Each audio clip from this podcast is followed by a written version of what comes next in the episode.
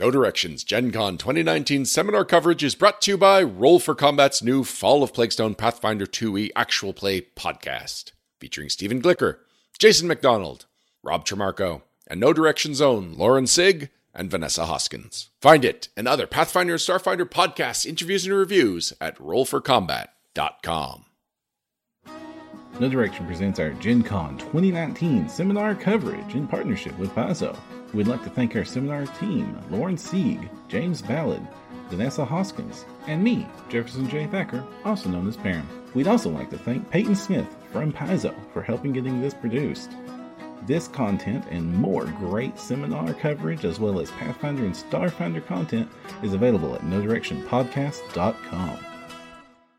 All right, hello, folks. Welcome to Secrets of Golarion. Um, basically, this is a Q&A session for you to bring all of your in-depth lore questions, or even simple lore questions, that's your call, to us, and then we will answer them to the best of our ability. Um, and if While worse probably also making snide commentary. We love that. We do a lot of that. Um, so, uh, with that, let me just get some introductions out of the way or start them off. Uh, my name is John Compton. Um, I've been working as the organized play lead developer uh, for Paizo, so Pathfinder Society, Starfinder Society, that sort of fun stuff. My name is Lyz Liddell. I am the senior editor at Paizo, and I uh, had the privilege of being a developer on the second edition core rulebook. I'm Adam Daigle. I'm the managing developer of Pathfinder, and I also got to, along with Lyz, develop the core rulebook and bestiary and a bunch of other things. And then they passed that stuff to me and said, make an organized play program. Yeah. I got to shake my fist at them.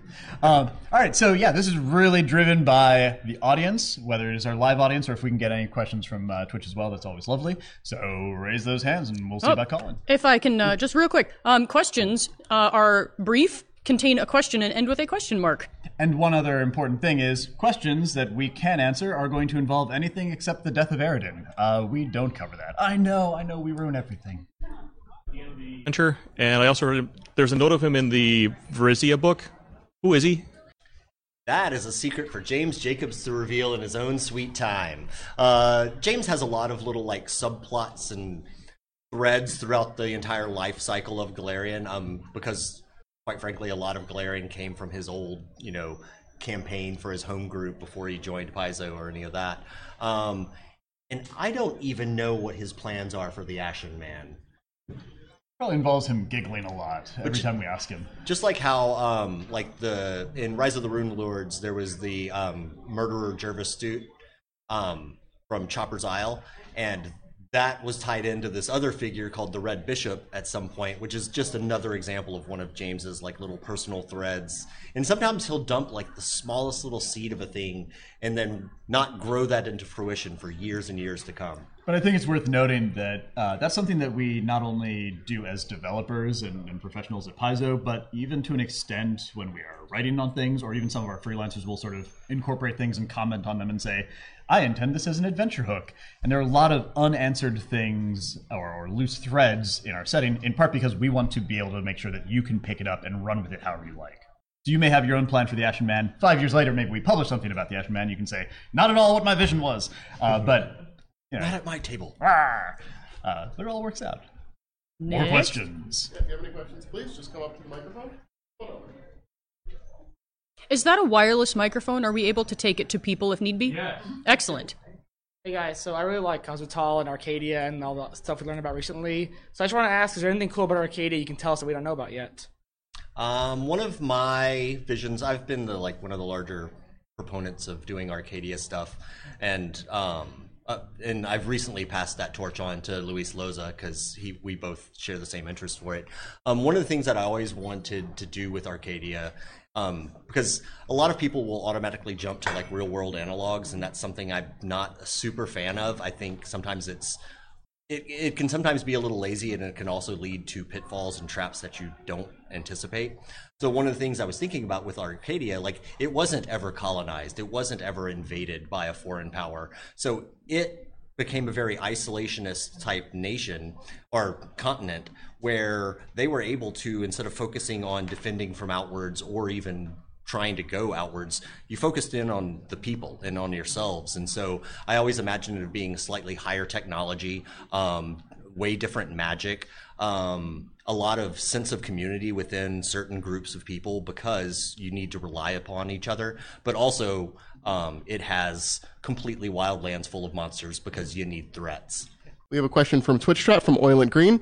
Uh, what were the Iruxi doing while they were off screen in the first edition? Uh, so the Iruxi, in a way, were never entirely off screen. We have a couple different things that. We have a couple different populations. Yeah. I'm going to interrupt once. Um, if you have not read the entire um, second edition bestiary yet, Iruxi is the name um, that the lizard folk of first edition used to refer to themselves. Yes, indeed. Because why are they lizard folk and the rest of us get to be humans?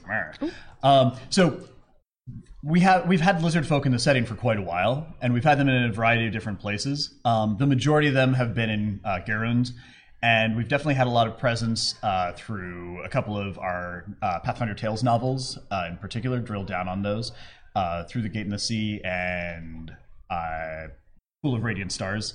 Um, but we've also referenced in the Inner Sea World Guide that there are some things that happen in southern Garund, or really the bottom two thirds of Garund, that are not mapped, um, including one of them being a lizard folk nation. Um, so it's not so much that they were doing things and weren't really a part of things. It's it's just that we are bringing them more to the forefront. So instead of them being kind of off to the sides, they're now emerging more into mainstream societies and will be showing up more as adventurers. I'll add on to that. Um, also, a lot of things like we're having the opportunity where we can touch some things that we didn't ha- either have time for, or didn't have the right place for, or didn't even have interest in. Um, as a you know as a company, there's a we've grown a lot in number of developers and creators that we you know put our stuff into in, into our products. Where before it was you know like the same four or five guys who were putting in their things that they were super interested in. Like for example, James Jacobs came up with Varisia, so he really focuses a lot of his stuff on Varisia, while I might be super interested in some other thing. And so that you know, as I get the power to put more things into books, I do so, and all the other developers do so as well. And that's kind of a, a neat thing that happens as we as we grow our staff because as we're getting um, people with different perspectives and different experiences, we're able to bring those perspectives and experiences into our game um, and really make a much more rich and and deep world out of it. And I, that's that's a thing I dig a lot. I really like to see that happen. From a mechanical angle, also just consider that lizard folk had been a two-hit die species in, in first edition, which made them not entirely player character incompatible, but it came with some baggage from a design perspective. And now that we've moved on to how we work with ancestries, it's a lot easier to incorporate uh, people like the Iruxi into the campaign. Um, kind of following from that, um, do you guys have any like information about maybe Grippli culture or um, any Do plans I? to use them going further? I really like them, but they just don't show up very often, and I'd like to know more. The editors love them. I adore them in part because we've done some Pathfinder Society stuff with them, where I was able to explore things that were then covered further in uh, Blood of the Beast, one of our player companion books. Um, and one of the big things that I tried to push with the Gripplis, which were shown as isolationist and also kind of on the way down. Yeah, Small frog people. Lyz is very good about noticing these things of like we have not introduced these proper nouns. Um, thank you. You're welcome. Uh, but uh, there's sort of a question of why are the Gripplis living in isolation, or what are they even doing with themselves? Um, and one of the big tropes that we have in Blood of the Beast and uh, is explored in season eight, I think it is, is this notion of fiend keepers. The idea that um, like the way that we've presented the Mwangi Expanse in several places has been like, oh yeah, there are all sorts of slumbering, terrible things that if you stick a shovel in there, you're probably going to dig up a demon.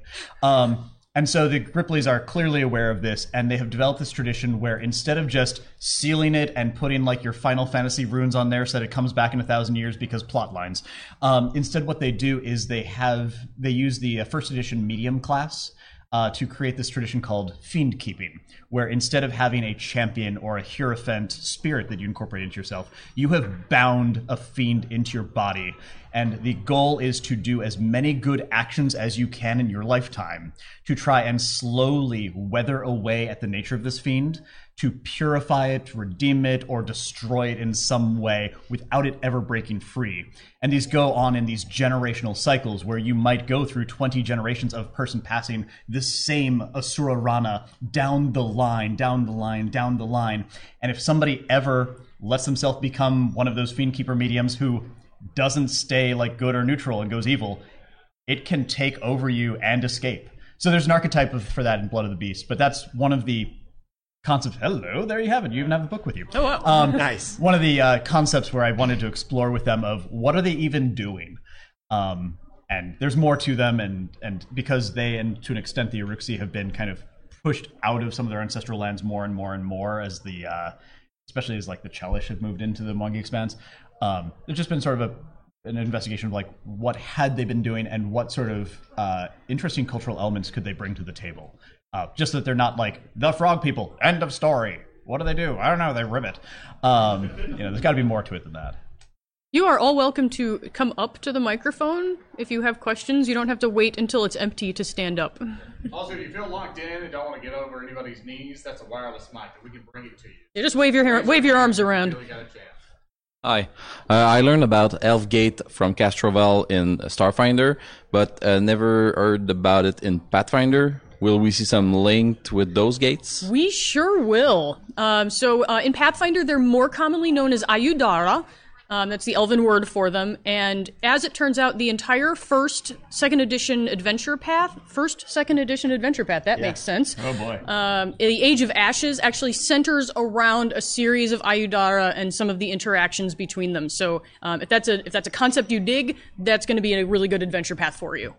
And that was something that was first introduced in the Inner Sea World Guide, and we never really did much with it between then and now. Yeah, I mean there there are a couple of references where if you go digging, you can find them. For example, Mythic Realms has some talk about the Door to the Red Star, because most of the aiudara seem to go either uh, within Golarion or to Castrovel, but uh, the Door to the Red Star is one that goes to uh, Akiton, where the Contemplatives of Ashok are residing, and so there's some connection stuff there that uh, Mythic Realms explores, uh, while leaving the door open, of course, for more adventures.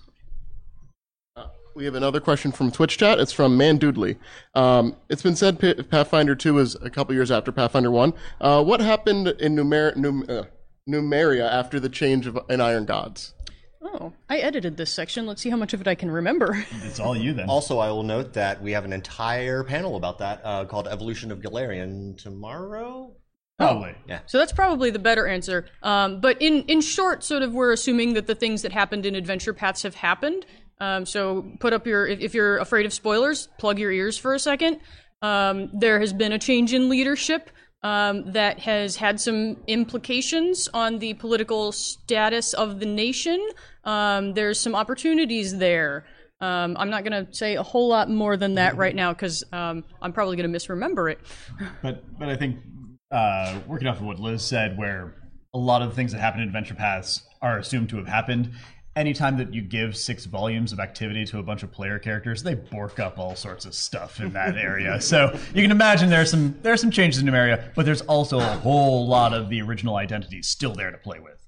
I saw the number of items in the core book got renamed, like Ioun Stones become Aeon Stones, some critters got new names. Is that just trademark ability, or is that a story-wise uh, building? A little bit of both. Yeah, there there's certainly some parts where it's a matter of um, of trademarking. Like one of the things that we re- that we run into with our miniatures line, as well as that we ran into with the adventure card game, is that um, some of the names that we would use would have to have the OGL, the uh, Open Gaming License, printed along with them, and you cannot print that thing on the back of a card. And certainly not on the back of every card. We prefer to have more artistic designs there, Or a miniature. Uh, or a, or, Or probably- miniature. size 0.01 font, maybe. So, um, so for that, we come up with some more generic terms. Uh, so you may have seen like force missile rather than magic missile. And Aeon Stone is something that ties in a little bit more to our setting lore, um, but also it gets away from uh, some older terminology that we wanted to just depart from. Uh, certainly, in fourth edition, got turned into a deity. I'm less familiar with what Ioun's identity was before then. I think it originally came from uh, Jack Vance. Oh, I wouldn't be surprised. Yeah. And then also that also helps it sync up more with um, Starfinder to make the two universes make a little bit more sense together. because there are Aeon stones in there as well. And basically, when we looked at our Aeons in like Bestiary 2, a lot of those are orbital creatures. So we can tie them into those crit- critters too. And for the critter name changes, one of the things uh, with that is we kind of touched on with the Iruxi is that cat folk wouldn't necessarily call themselves cat folk just like we won't call ourselves primate folk. So they need their own internal name just to make a little bit more sense in our own heads.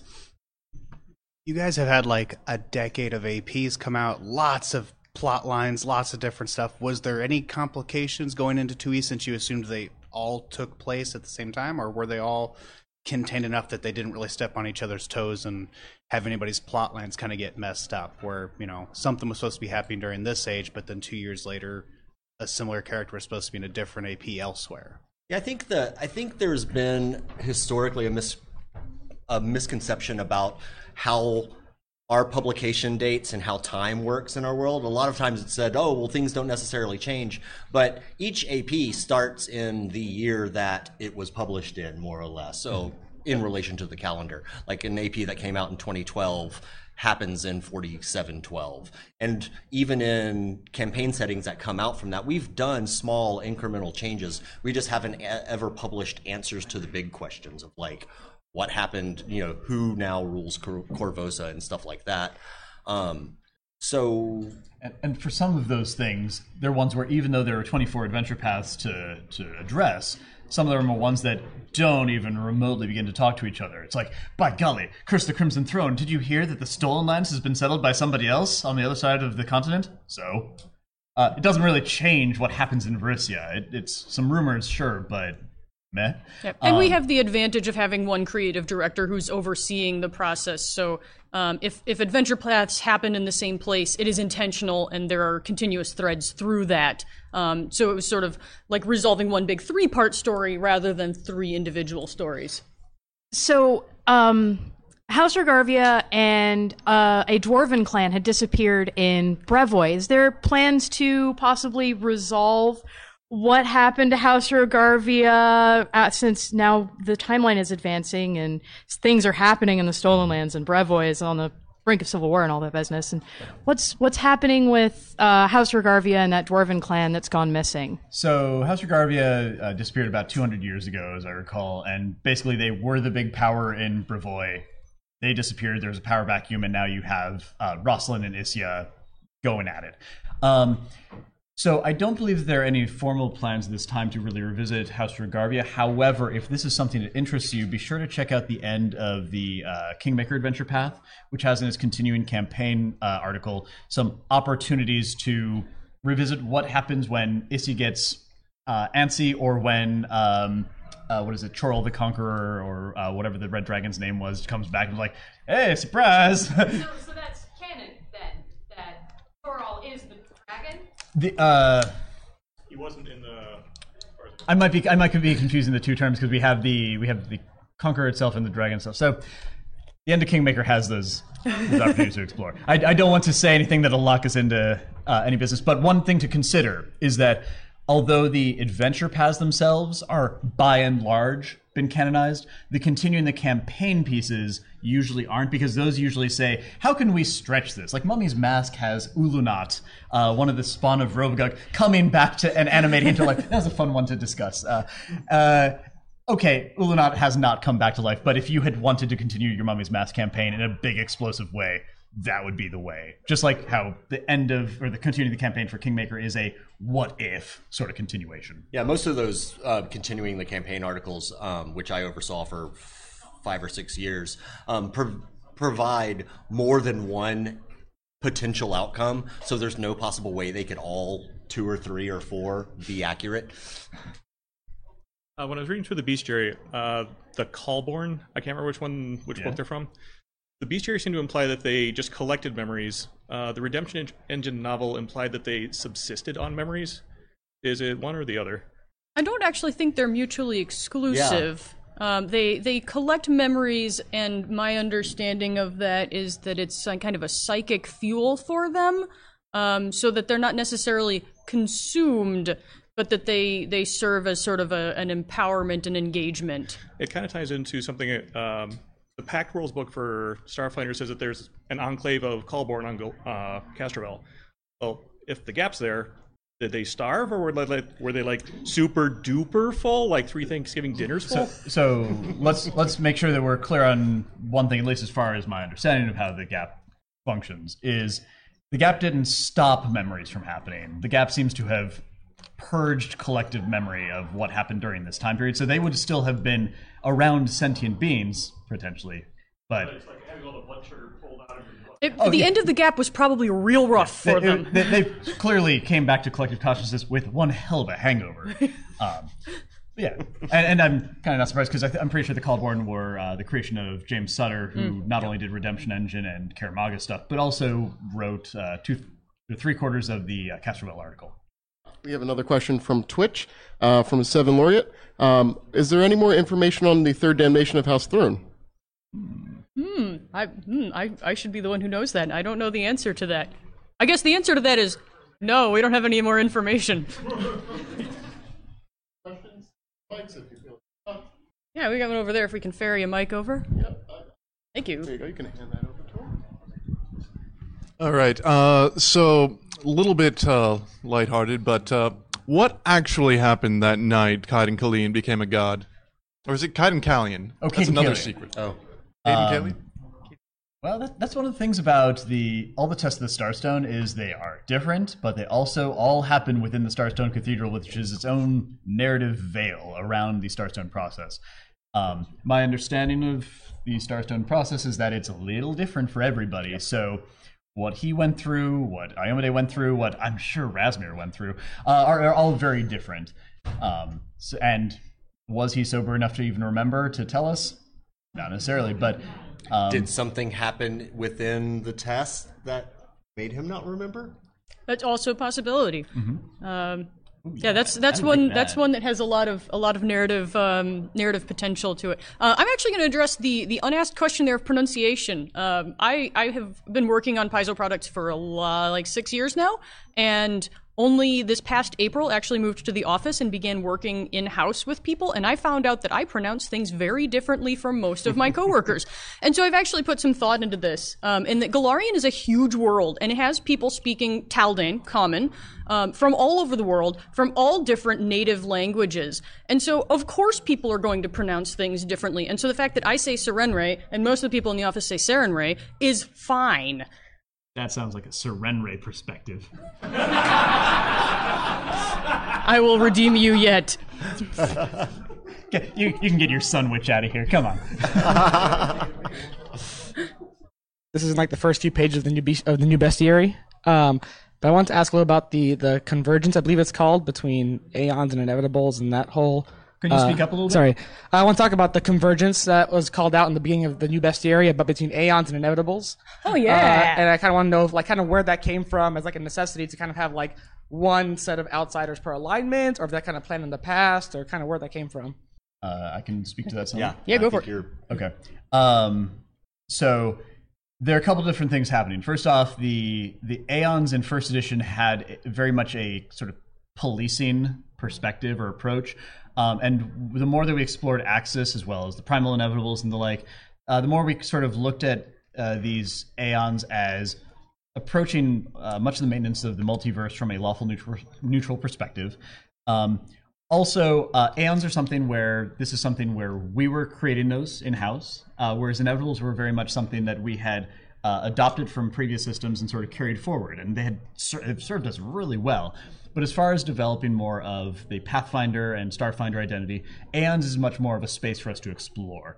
Um, so uh, melding the two together and bringing them under a similar umbrella uh, has made a lot of sense, um, especially because it allows it allows us to explore a little bit more of communication with aeons. We hope, which have always been one heck of a time to role play at the table because it's like, okay, well, what would you like? What are your feelings on this matter? And then it just shows you like fifteen different images. And you're like, so is that a yes? um, which is cool, but can be hell for a GM. Um, so I have a question about the continent of Sarusan. Oh yeah. Um, obviously, it hasn't really been explored in any big way. I was wondering if there were any like different races other than the black skin humanoids, maybe the serpent folk who live on that continent. I know it's you know used to be connected to Tian Xia. Just if you have any information about it, that'd be you know nice. I mean, I guess I think the the most important thing about Sarusan is that it has um, some kind of supernatural effect that causes people to forget everything when they leave. and kaiju. Yeah, one of the one of the other things I'll bring up with that is that um, when it comes to these setting books, our setting books are almost always presented in a very indicative and f- factual way, so that if there is a statement in there, it's presented as though it is fact. Um, so once we say anything about Sarusan, it starts to remove some of the mystery. And Sarusan, uh, as has been kind of passed to me through various conversations, is one of those places on the map that can always remain mysterious. No matter how much we describe of any other nation, any other continent, you will always have Sarusan as the I can make this whatever I want place. And I will always have the Terra Incognita uh, counterbalance over there. And you will always be right because we will never say that you're wrong. or at least we have no plans in a long time to say that you're wrong. Been, uh, mitigated the effects of the Earthfall, but um, Acavna was described as dying and falling down to um, to, to form the spire eventually. But Amaznen was described as poisoned and possibly just missing in some weird way. Do you have any information as to what may have happened to him? Not necessarily missing, he just ceased to exist. Basically, spent all of his deific power to do what he can, and part of that was because he felt that Acavna was being a too brash in her attempts to try to save the planet. She And- just wanted to stab the moon. Come on. yeah, and then he was just like, "Oh, you can't do that," and so he he was really trying to protect her more so than Golarion, and kind of used up all of his energy and just ceased to exist. Hmm. Was that in the uh in 123? Is that in the Azlanti Gods article? Okay, because I don't remember writing that, but I wrote that article. You sure did. Uh, we have a question from Twitch from Shatreyu. Uh, are there any homelands or empires for non-human races or ancestries outside of where we know them to be currently prevalent? Uh, for example, beyond uh, dwarves from beyond the Five Kings Mountain, elves from Kyonin, Wayangs, Kitsune, Samsaran from Tian Xia. Any like expat page, uh, populations? Uh, so as far as non-human empires and kingdoms and the like, uh, we do know of Droon, which is an Iruxi uh, lizard folk place that is roughly on the southern tip of Garund. There's there's still a little bit of flex as far as where those borders are. Um, so I know of that one. Um, well, there's a, a brand new uh, empire, I mean, empire, but nation of hobgoblins in the Inner Sea region, um, taking up part of uh, what had been uh, Molthune and Nirmathas. I've forgotten the name of right now. It'll come to me after the panel. Uh, Anadi? Uh, Oprak. Oprak. Anadi, the spider Anadi, that's right, in southern Garund. There's also a uh, an Amarun, a catfolk nation in southern Garund. and also we still have we still have ideas in house and we have you know our headcanon and whatnot as far as what certain parts of Casmaron look like what certain parts of Vudra look like and so we have some notions of what might go in there non-human uh, major populations and, and political structures could be among them um, but one of the great things about having some of those places not fully fleshed out as of yet is as we bring in more developers and editors and like, it is more of an opportunity for uh, newer generations of writers and professionals to be able to put their mark on Golarion. Because our first generation, so to speak, really did uh, one hell of a number on the Inner Sea region.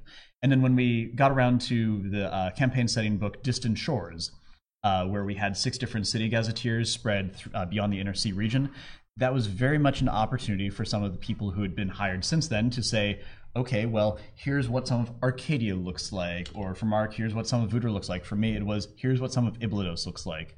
Um, and it was a possibility to expand the map, but also expand the number of voices that were helping to shape what Golarion looks like. It also- and Castrovel will likely serve another uh, a similar purpose. Casmaron. Ca- uh, sorry, Casmaron. I mean, Castrovel too, but Yeah. um, it also leaves room for you. Um, where if you need to build an empire, if you need to build a Grippli empire, we, there's room for you to do that. Hi. Um, so, uh, in the introduction for um, Concordance of Rivals, uh, the uh, I man, I am all over that. We love book, that Let me tell you, I love it. Uh, so, uh, in the intro, the survivor, Pharasma, Mhm. or as you might pronounce it, Pharasma, um, thank you, uh, was uh, you know uh, observing the uh, the the, the uh, congealing of the, of the multiverse, and then there's this being that looks out at her and gives her visions of the, you know, the the uh, risk of like life becoming unbalanced, or you know, so and so on and so forth. But it was it. I don't recall it ever actually being said. Was that the monad? Yes. And as the monad, it would never identify itself. That makes sense. But Um, okay, so that struck me as a very Aeon kind of way of communicating and a very Aeon kind of approach to the multiverse. So I was like, is this the monad? But it never came out and said. Yeah, so in that opening sort of creation of the multiverse, at least this iteration of it, um, there's very much Phrasma saying, okay, I saw what happened in the previous multiverse, not going to do that again. Nope, nope, nope, nope, nope. Um, she is starting to spin it, uh, starting to uh, flesh itself out, and then the monad just sort of emerges from this spiral of, of cosmic threads and wink, sort of blinks at her a couple times. She's like, "Is there going to be a problem?" It sends her all these visions and says, "This is going to cause all sorts of terrible things." Like, do you want to help fix it? It backs up slowly and starts fixing things. And she's like, "Okay, I guess we're cool now." um, and and yeah, so uh, when it comes to the uh, Aeons helping to maintain the integrity of the multiverse and to an extent, you know, pointing in that lawful neutral direction. Um, that's the start of it, and everything else that is Aeons has spun out from that moment. That was that was a good pickup. That was that was keen on your part. All right, I got another one for you. Um, so, and it might be a little bit of a weird one, but uh, time magic exists, right? Sure. Spells that affect time exist, and uh, uh, n- sources no more arcane than the first edition GM's guide reference time travel. How many time travelers are there on Golarion, and what happens if they go into the gap? Um, I mean, when it comes to like, Do they come out? Is a better Nice. question. Wh- When it comes to how many are on Golarion, that's very much an at any given moment sort of question. 'Cause some of- 47. Oh, Adam, we don't tell them this. now, now they're going to guess. You're going to start making forum threads about. I think that this person's a time traveler. I would really One like to see that seven thread and see some of your decimal two theories. eight. Because if you include some theories on that, that would be really delightful reading for the whole office. Um, uh, but yeah, what would happen if they go into the gap? My, mm, I can. They might get stuck. Oh, well, that's a good theory. I like or that one. mm, or they it might be that when you leave the gap, no matter how you leave the gap, the gap's effects do still affect you. That's that's more what I was thinking of. That it, no matter how you exit, you will still walk through the memory The veil, yeah. or whatever memories you create in there stay in the gap. What happens in the gap stays in the gap. First rule of Gap Club: you do not talk about Gap Club. So only barely related to that, I have to uh, tell everyone my one of my favorite Easter eggs I ever put into a product that was so incredibly obscure that absolutely no one has picked up on it in like nine years. Um, back in the '90s, there was a a sh- well, there's still a show. There's Art Bell who did this like talking to, about aliens and all sorts of other stuff. Um, Coast to Coast AM. Anyway, at one point he got this call from this guy named John Teeter who claimed he was a time traveler, and those episodes are wacky, like bizarre stuff. And so whenever I was doing uh, in the Kingmaker book, the town that goes in and out of Oh yeah, Oh, time, yeah, uh, Origin. Origin, um, I named the leader of that town Teeter Restivo, linking back to John Teeter, which only if you are a conspiracy nerd would you ever have gotten that. Nice Easter egg. Yeah. Twitch chat from Pinstripe Barbarian. Uh, with the change in setting, um, has there been a difference in how people view Razmir? Is he more accepted, less accepted? Was there any change in perceptions about Razmir? Razmir is has a tentative alliance with um, the Gravelands and the Whispering Tyrant. So take from that what you will. Razmir is definitely one of those figures who, don't get me wrong, is potent, is powerful. When you show up with your fifth level PCs being like, we're going to save the world, Razmir will wreck you. Um, but in the grand scheme of the multiverse, Razmir is insignificant and does not accept it. Um, so Razmir is the sort of person who would get into all sorts of real bad deals and think, ah, beat the system. I got two gumballs for this quarter. and then he will get squashed. um, so uh, are people viewing him with any more acceptance or whatnot? Eh, my suspicion is no. Probably in old age, he's only getting even more desperate. Alliances with undead lich tyrants don't make you friends. Yeah, it's like it's like when I do cool things, you're gonna make me a lich too, right? Uh, sure. Oh boy, yay, mask one forever. Uh, I like poking fun at Razmir. He's my favorite. I want to follow up on the question about Pharasma and the Concordance of Rivals, which is um, how reliable of a narrator is Tabris, given that he's our only source on like Chronicles of the Righteous, Book of the Damned, Concordance of Rivals. You're going to get slightly different answers from different people. Um, so, on one hand, you will have the school of thought that uh, Tabris is somebody who got a whole lot of really good information, and Tabris sort of claims to have gone through all the steps and checked all of his sources. But um, uh, this came up a little bit in the Secrets of Golarion panel that we had at PaizoCon, where James and I were both on the same panel, and James emphasized that Tabris got some of his information from Asmodeus, who is a god of lies. So is that reliable? James would say no. I would say that the way that Tabris approaches it is he listened to everything Asmodeus, Asmodeus had to say, nodded politely, and then went and fact checked. Um, so I tend to view Tabris as more of a very reliable narrator. James tends to approach him as a pretty reliable narrator with some possible flaws thrown in there. Um, but the really key thing with Tabris overall is the last spread of Concordance of Rivals, which is a sign off after all three of the books were written, um, which is pointing out that Tabris understands and groks so much of the multiverse, but there's still something out there that he could not quite get. And he got it for all of like a few seconds, and then it started to fade away. And for the life of him, he does not understand why or how or or whatever. Um, and it and it leads him to not only believe that um, there's more out there yet to be discovered by potentially some heroes out there, especially mortal ones, um, but also Tabris is somebody who got where he is by going out and investigating for himself and questioning everything. And the notion that you would accept everything of his at face value as the word of truth is antithetical to how Tabris has to operate. So Tabris signs off with take all of what I say with a grain of salt. Understand that it's real nice salt, but um, you need to go out and see this for yourself and don't capital T trust me on things because that would be a lie to yourself and to me. Go out and figure it out for yourself. Um, especially because this one vexing secret still is out there. And I know what I'm pretty I know what it is, but eh, we're not getting into that here. Hey, this is a Secrets of Golarion panel. What is it? Oh, dag nabbit, Lyz. I wasn't going to answer if they asked, but now you did. I know, right? Um, I'm such a jerk. uh, Jeez, this is this is sort of relationship we have with our editors. like, We, we we make them fix things all the time. Aw. um, uh, people here familiar with the alignment axis. People here familiar with one of the approaches to the alignment axis that has a third axis called bacon and necktie, or orange and blue.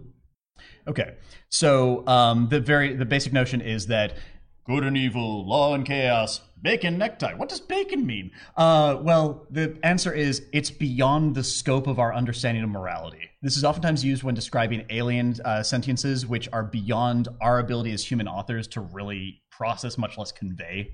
Um, they show up, they eat all the people, they fly off, and we say, "But why did you be- do evil things?" They say, "What? Evil? We just did what we do." Um, and so um, there's a notion that Tabris started to see that um, the align the nine point alignment chart is superficial.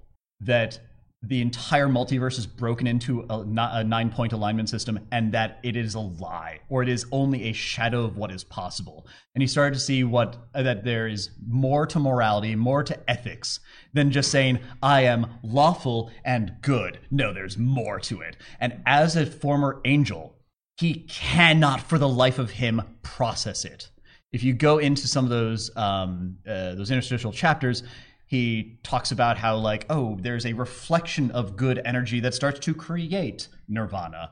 Um, and that in turn basically spawns off outsiders. That's how our cycle of souls goes.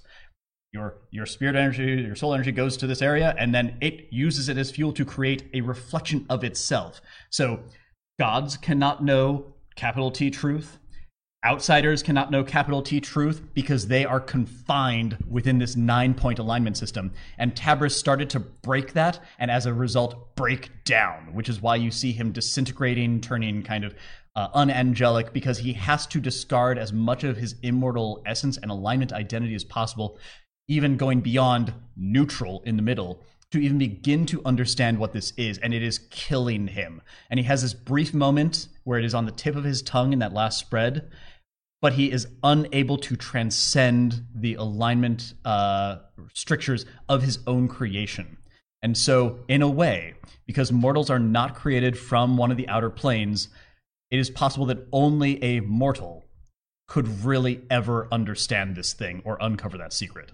But of course, I write the word of Tabris. Tabris is a potentially unreliable narrator, so who even knows if what I am saying here is the ultimate answer? Whatever it is that you want to create that secret to be, it's yours to explore. I just know what my approach is. This got real deep. You're saying then that this A point I would love to make, unless until it's in print, nothing's canonical. Right. Like we can have our own ideas Hey, right. until we write it down. And publish it. But is right, but if, if I if I create my own answer to this and then you guys come out with the Chronicles of Bacon, then you know done. I keep track of all of these book ideas. Let's go on to the next question. All right. So one of the things I saw in the new 2e book was obviously the creation of you know champions instead of you know just bringing paladins, which I like because I can't stand just playing lawful good paladins. Um, obviously, um, is there a lore decision now that we see more of these characters? Because I know you know when we when I was playing Adventure Pass, we just see we'd only see paladin. We wouldn't see like a champion of Asmodeus or uh, Cayden Cailean, whatever the hell his name is. I don't, whatever. He doesn't Uh, know either. For Well, you know, like, is there? So it's a two pronged question. Are we going to see more? Um, is there a reason why, lore wise, this is happening, or and are we going to see more player options for like, you know, champions of Asmodeus and like, um, you know, things like that? I can speak to the first. Um, I think actually there always have been characters filling this role. They just end up with really weird mechanical underpinnings to make it work because we can't just make them paladins. But champion, there are champions of every deity, and so this is really just a mechanical solution to solve a reality that's been there in our setting the entire time. that you could have been doing in first edition with War Priest as well. That's true. Um, as to the second, I mean, the framework is there. Um, we haven't we haven't published anything beyond that yet. Um, we don't. Uh, there's a. I- I'm not sure what's being announced and what's been decided that's going to come, but the framework exists. So whether you build it or we build it, like that, that's that's there as a tool. De- definitely one of the things from a design perspective. Uh, really early on, there were a lot of talks like, how far do we expand the champion? Do we do a champion for all nine alignments? Do we do it for the uh, good and neutral ones? Uh, let's see. Um, it was kind of determined that there were a lot of shared aspects between the three good alignments that would work really well for the champion as you'll see it in the core rulebook. Um, but there are some mechanics to it that certainly allow the design space later to explore a neutral version of it or an evil version of it. And maybe we'll see it down the line. They get judged by Pharasma and potentially become angel, devil, demon, etc.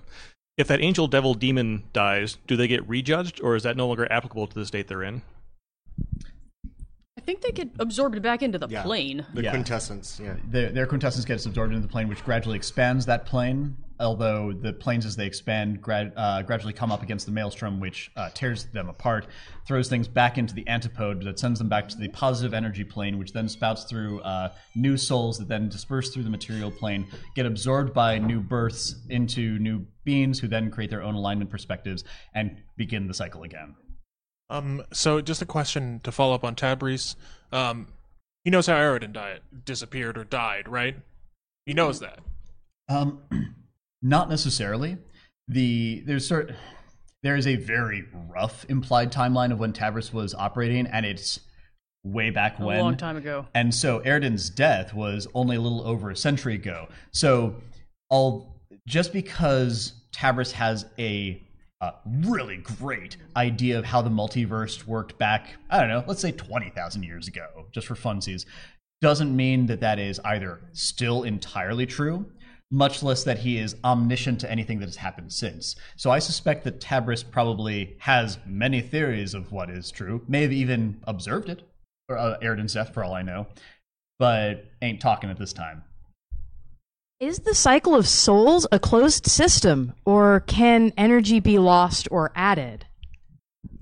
Uh, this is one where I'm. This is one where I'm tempted to get into some deep metaphysical stuff again. Let, well, let's keep it higher level just so we can get more All right. questions. Uh, the, the the basic notion is that um, it is intended to be a closed system.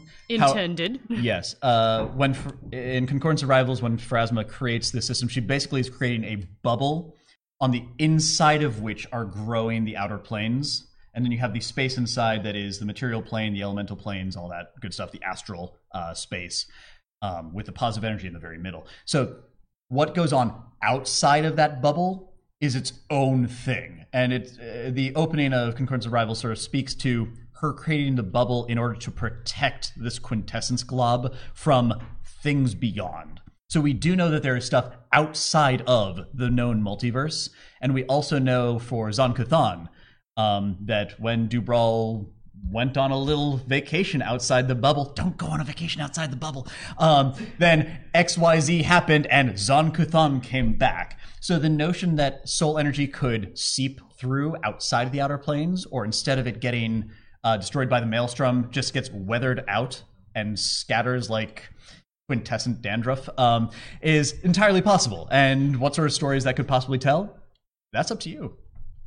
Question from Twitch from Bear Force. Uh, would you each all be able to volunteer a small secret you've personally been excited to tell us about the changeover in editions, floor wise? Specifically about the changeover in edition. I, I, I have one. Yeah, I think you have a lot more than us, in fact. Um, so uh, I, I have a lot of love for Arazni, um, and Arazni has been very active in the last couple of months. Um, and Arazni continues to be active, and uh, there's there's there's stuff there um, that's that's coming. So keep your eyes open. You will you you have not heard the last of the uh, the unyielding. I, I think though that it's uh, great for people to be able to catch up to speed a little bit on Arazni. So where could they read more about Arazni? Um, most of what's been happening with Arazni lately has been in the Tyrant's Grasp adventure path, specifically the first three or four volumes. For Four, four believe. volumes. And I think it's in volume four that has an article about Arazni in particular. It's actually I think the second book has the article, and then and then there's more detail about Arazni and her plans in book four. You I can't think of one right now. It seems like a lot of the meaty ones we've already kind of talked about on the blogs and stuff. Yeah, because a lot of the developments that we've done have really been facing the inner sea region, um, and not not yet the stuff beyond. So, um, I'm I'm generally just uh, really excited to see about developing some more stuff for the ongoing Absalom story, which has been very much the the domain of Pathfinder Society for the past decade.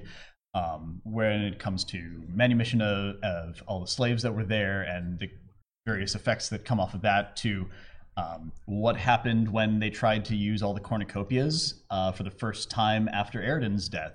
Things like that. What happened to Primarch gear? Uh, these are all great questions.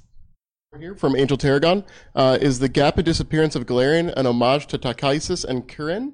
I don't know. I'm afraid I don't know the reference. Ah, I might be pronouncing them wrong. It's T A. Oh, oh, oh, oh, okay. So for Dragonlance stuff, yeah, yeah, yeah. Um, no, I would say that it is not an intended homage to it. Uh, there's definitely uh, Dragonlance in a real minor spoiler nutshell. There's at some point there's god stuff that happens, and the gods keep on being like, "I'm in power. I know I'm in the corporeal flesh. Well, I'm gonna rule the world." And uh, at one point, Takhisis basically goes, "You know what? Bleep it." Takes the known world and goes plop somewhere else, and then there are stories that happen from that. Um, so I know about those, but I was not involved in the original conceit of the gap, so those would have not spilled over. Um, and I don't believe that they were part of the equation. We got time for about one more question. Who wants the last one? Enthusiasm in the blue shirt here. Okay. Uh, where's Nex? Where's what? Where's Nex? The wizard. Where is next? I think he's just like hanging out in his demi-plane. Yeah, I believe I believe he's been in one of his bolt holes for a while. I mean, Well. he's in there. when, when, it com- when it comes to all these like 20th level wizards with mythic tiers or beyond, if that's what Nex even has, um, like once they're a couple thousand years in, it, the question of alive versus other is an open one. So, is he alive? Has he transcended into just a glob of arcane potency? Ugh. Uh, but if you like Nex stuff, or if you like uh, the Tower of Nex outside of Absalom, um, you can also find out a few more things from Erik Mona's head in the Worldscape comic series, because that does explore the uh, Tower of Nex a bit. Awesome. You guys have had some fantastic questions. Thanks so much for being here. Thanks for all of you Twitch people for tuning in and asking your great questions. Um, I hope you guys all have a great rest of your Gen Con.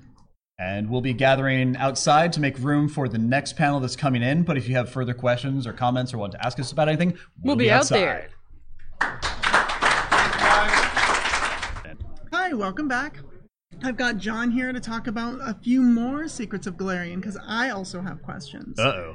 So, we know from Starfinder that gnomes can live with the bleaching and they don't just die off like we were told in Golarion, at least at some point.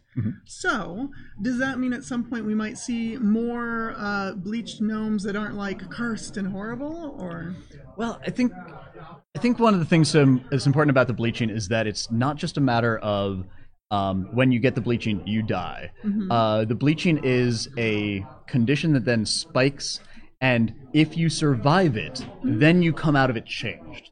Um, like in, I think in first edition Pathfinder, there was like a DC 25 will save to Oh, not die Oh, when it spikes, and if you do survive, then you are a bleachling. Oh, Uh, so we have a we have a gnome settlement uh, in the lands of the Linnorm Kings that Mhm. phases in and out of the um, first world. It's presumed, Mm. and it has this weird thing where if it disappears uh, with non-bleachlings in it, they just disappear.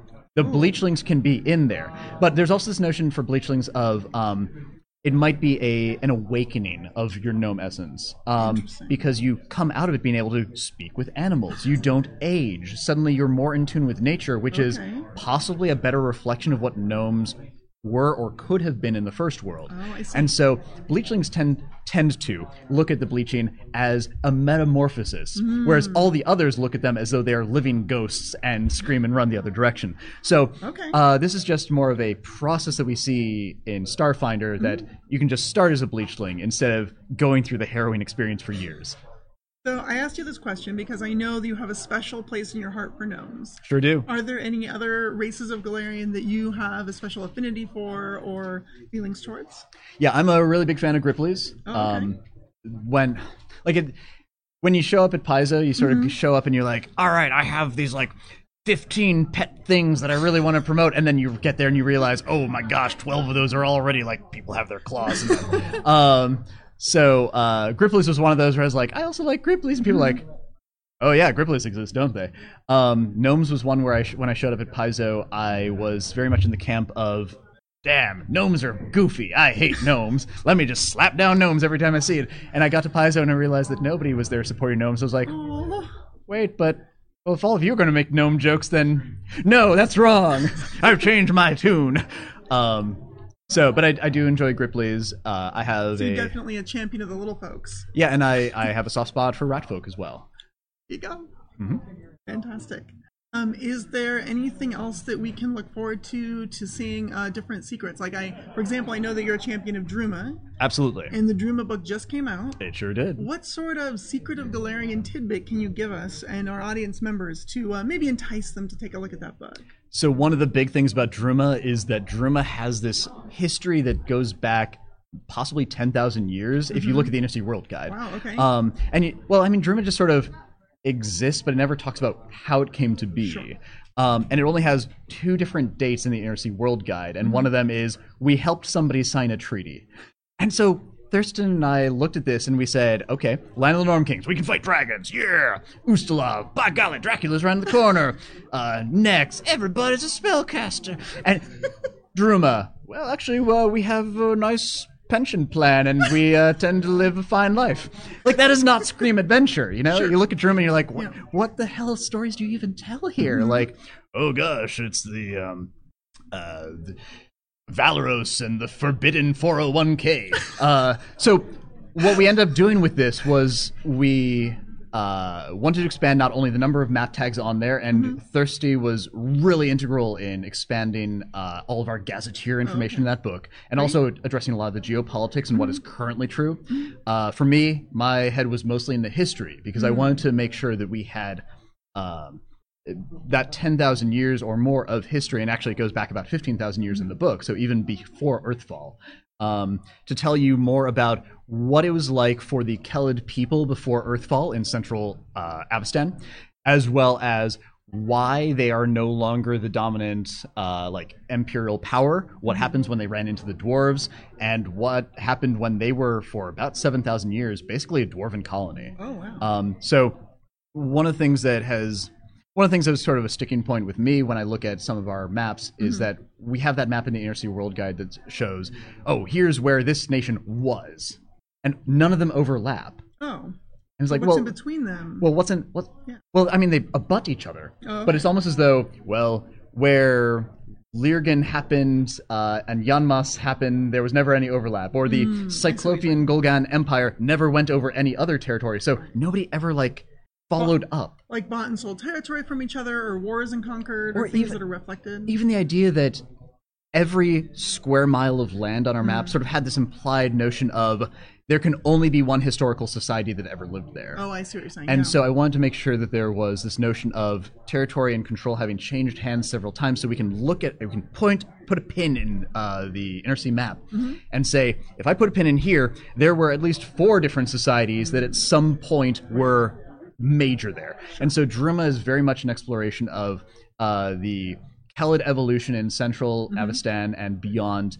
Um, and how they uh, how they influence Intipur Isle, which is what the Isle of uh, Isle of Terror eventually became. Um, no, Isle of Dread. No, I, I always confuse the damn things. Ah! Uh, so either way, Whispering Tyrant Land. Uh, uh, so, uh, but also how dwarves can be lawful good, but also be assholes at the same time. So, uh, if you want to see an, an evolution of what it means to have 10,000 or more years of history shaping your culture and how that has shaped Druma today, uh, as an anthropologist, I went into it with strictly that in mind to try and show that growth, especially when it comes to shaping um, the prophecies of Kalistrade, Mhm. which uh, Thirsty and I adore, and I adore in particular because unlike all of our other religions in the uh, system, where you can say Sarenrae says this, and Sarenrae can show up and say, "Actually, I don't say that." Um, prophecies of Kalistrade are invented. It's an invent. It's basically like a. I mean, uh, sci- drawing Scientology relationship is not quite right, but the idea that it is a human humanoid developed faith Developed that is still supernaturally potent Mhm. and legitimate, Mhm. but does not have a deity to go to and say, "Can we fact check this?" Because no, you can't. Right. So cult- all of the Drumish culture shapes what the prophecies of Kalistrade look like, and we go into so much depth as to what the prophecies are and what that history was. So it's an anthropologically thrilling read, but is also uh, a whole delight even if you're not into the academics. All right, one last quick question. Sure. So I know that at one point Erik Mona spoiled a little something about their diet. Does your book go into that? Does the Druma book go into the specifics of the diet and the purpose behind it? Absolutely. It goes into the purpose of it, it goes into specifics, it goes into a whole bunch of the taboos, and it talks about where some of the taboos are more readily broken than others. Mm. Um, because some of them are like, yes, please be strict, and other ones we looked at it and it was like, oh gosh, they say be entirely celibate. Well, look, honestly, it's a Paizo setting. Like, we aren't going to say, you can't ever be- talk about your gender or anything like that. No, it's a matter of like, okay, this is something that Kalistrade said you shouldn't do, and modern prophets Mhm. are like, yeah, he had a lot of ideas, so we don't tend to poke fun at people for breaking this one. Sure, sure. Yeah. Well, sounds really interesting. I know I'm looking forward to discovering some of those secrets of Druma when I read the book, and I hope you do too. Thanks so much for joining us. It's great to be here. See you next panel. And that was part of No Direction's 2019 Gen Con seminar coverage in partnership with Paizo. If you'd like to find more great content like this, go to nodirectionpodcast.com. We'd like to thank our Patreon supporters for making content like this possible. If you would like to support the network and see that future content is created, you can do so at patreon.com slash no direction or click on the Patreon link at nodirectionpodcast.com.